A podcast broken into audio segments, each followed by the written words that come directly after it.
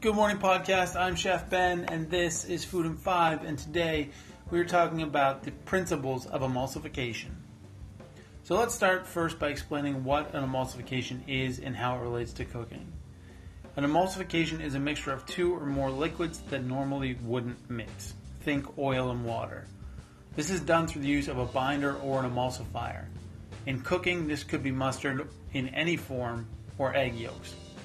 Common items that are emulsifications include any well-made salad dressing, mayonnaise, hollandaise sauce, hot dogs, chocolate, homogenized milk, and butter. All these items contain at least two substances that don't mix naturally. They're held together with either an added stabilizer or by a stabilizing process. I find that emulsifications are a pretty good place to start when teaching cooking, as the concept of an emulsion is pretty complex, and even explaining the process at times can be difficult. However, the actual application of the emulsion technique, when simplified to its most basic processes, is much less daunting than one might expect. So let's look at the process of how to build a simple vinaigrette. A vinaigrette is an emulsion of oil and vinegar. This is generally accomplished with the use of mustard as a binder. It is actually a protein or string of proteins in the mustard called lecithin, not the mustard itself that binds the two liquids. This same string of proteins is found in egg yolks and soybeans. So you have oil, vinegar, and lecithin in a bowl, but the emulsion breaks. What happened? If you've ever made a salad dressing or otherwise mixed oil and vinegar, it is likely that the two liquids have separated. If you looked at it through a glass jar, you would be able to see the oil floating on top of the vinegar or water. This is a separation of the two liquids.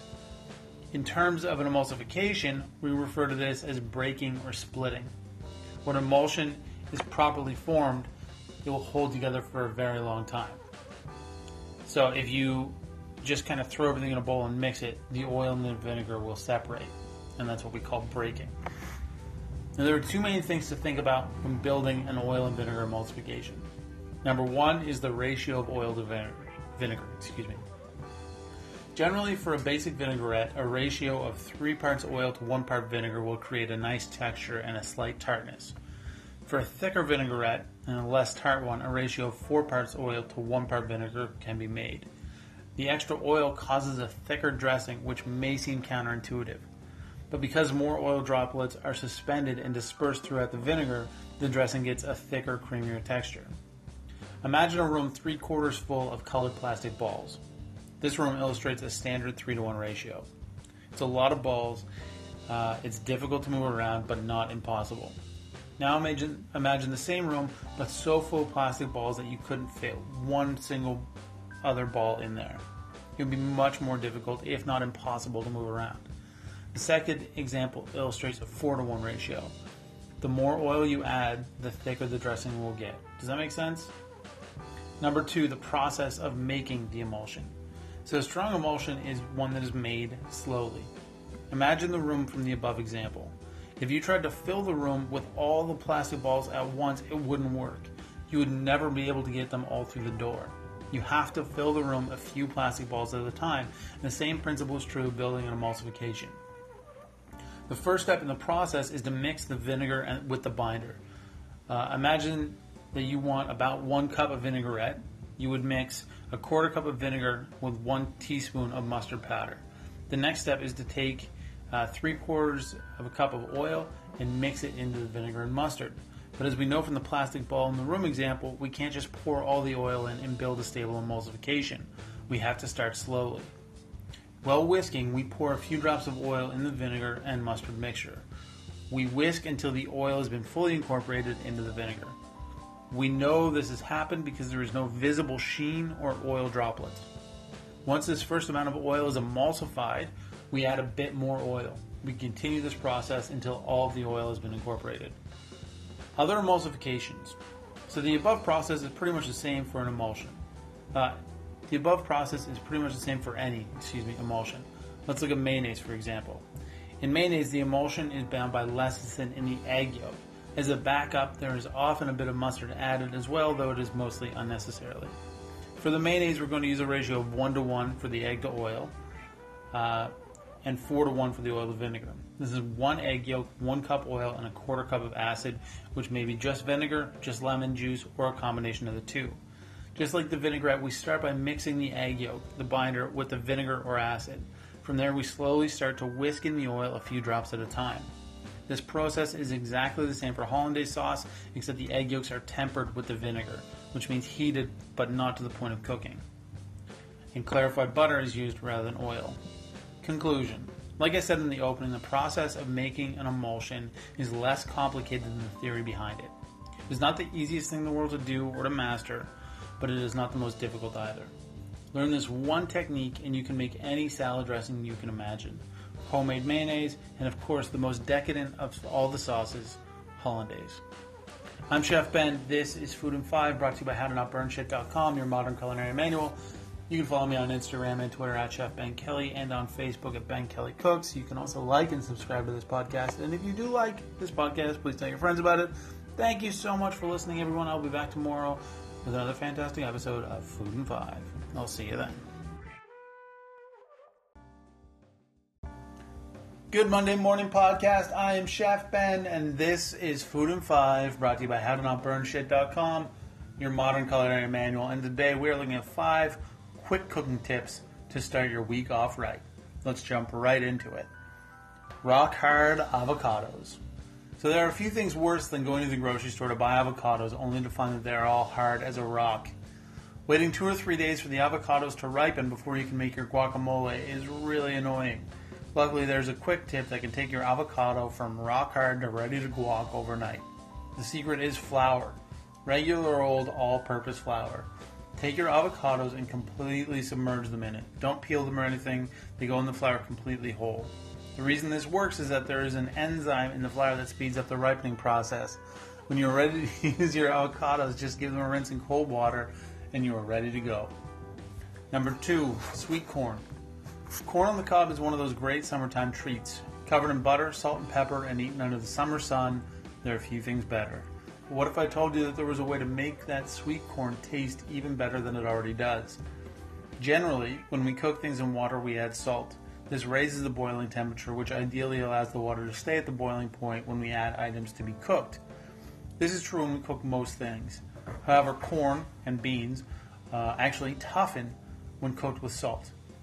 When cooking corn on the cob, rather than adding salt to the water, add sugar. Add the same amount of sugar as you normally would salt. Adding sugar, to the cooking water for the corn will cause it to be more tender and flavorful.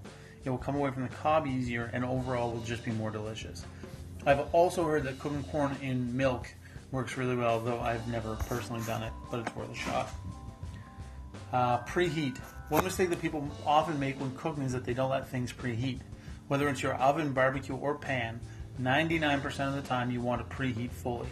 There are a few different reasons for this. Number one, when searing meat or seafood in a pan or on a barbecue, preheating helps to prevent things from sticking. When a piece of meat or seafood hits the surface of a hot pan, a brown crust will be formed. This is called the Maillard reaction. The amino acids in the meat are reacting with the heat of the pan and turning brown and forming a crust. This crust causes a release from the pan or grill, making things not stick. If you're cooking and meat is sticking to the pan or grill, chances are you didn't let it heat up enough, or you're trying to flip it too soon. Let them sit. Uh, let the item sit for another minute or two, and it should release on its own. Number two, when stir frying vegetables, the whole idea is to use high heat to cook quickly. It's very important that the wok pan be very hot when the vegetables go in, and this is true for stir frying meat as well. As the vegetables or meat cook, they release moisture, and the pan needs to be hot enough that this moisture evaporates on contact, or you will end up with a pool of liquid in the bottom of the pan. This will drastically cool the pan, leading to more liquid coming out of the vegetables and more liquid pooling in the bottom of the pan. Rather than having crisp yet tender stir fried vegetables, you will have soggy boiled veg, which is not what you want at all. This principle is the same when cooking in the oven as well. Uh, and there's a final reason why preheating is good. Uh, browned meats uh, just taste better. They have more flavor, uh, and they're, they have a better texture generally. Uh, cold pan crispy bacon. This is one of the few exceptions to the preheat rule. When cooking bacon, if you want it really crispy but not burnt to a crisp, start it in a cold pan. By cold, I just mean room temperature. No oil, nothing, just bacon in a pan Put the pan on a burner over medium low heat and let it do its thing. What's going to happen is that the pan, as the pan heats up, the fat from the bacon is going to be rendered. This just means that the fat will melt away from the bacon. The bacon then will then slowly cook in its own fat, and the temperature of the pan won't reach a point where the bacon is going to burn. This technique will lead to bacon that is really crispy, delicious, and flavorful. Seriously, give it a shot. Lemons, actually citrus in general. Juicing citrus can be a pain in the ass sometimes. Occasionally, it seems that you can squeeze until your heart's content and nothing is going to come out. To get around this problem and maximize the amount of juice you can get out of your citrus, there is a two step process. And this works if you're juicing citrus by hand, but if you're using a machine, don't really worry about it. Step one uh, the first step is to roll the citrus between your hand and the counter. Uh, the idea is that you want to loosen the insides of the citrus. You don't want to use too much force though because the fruit can break open. Um, so just you know put lemon or lime or orange or whatever on the counter and just put a, put your hand on top and just roll it for 30 or 40 seconds.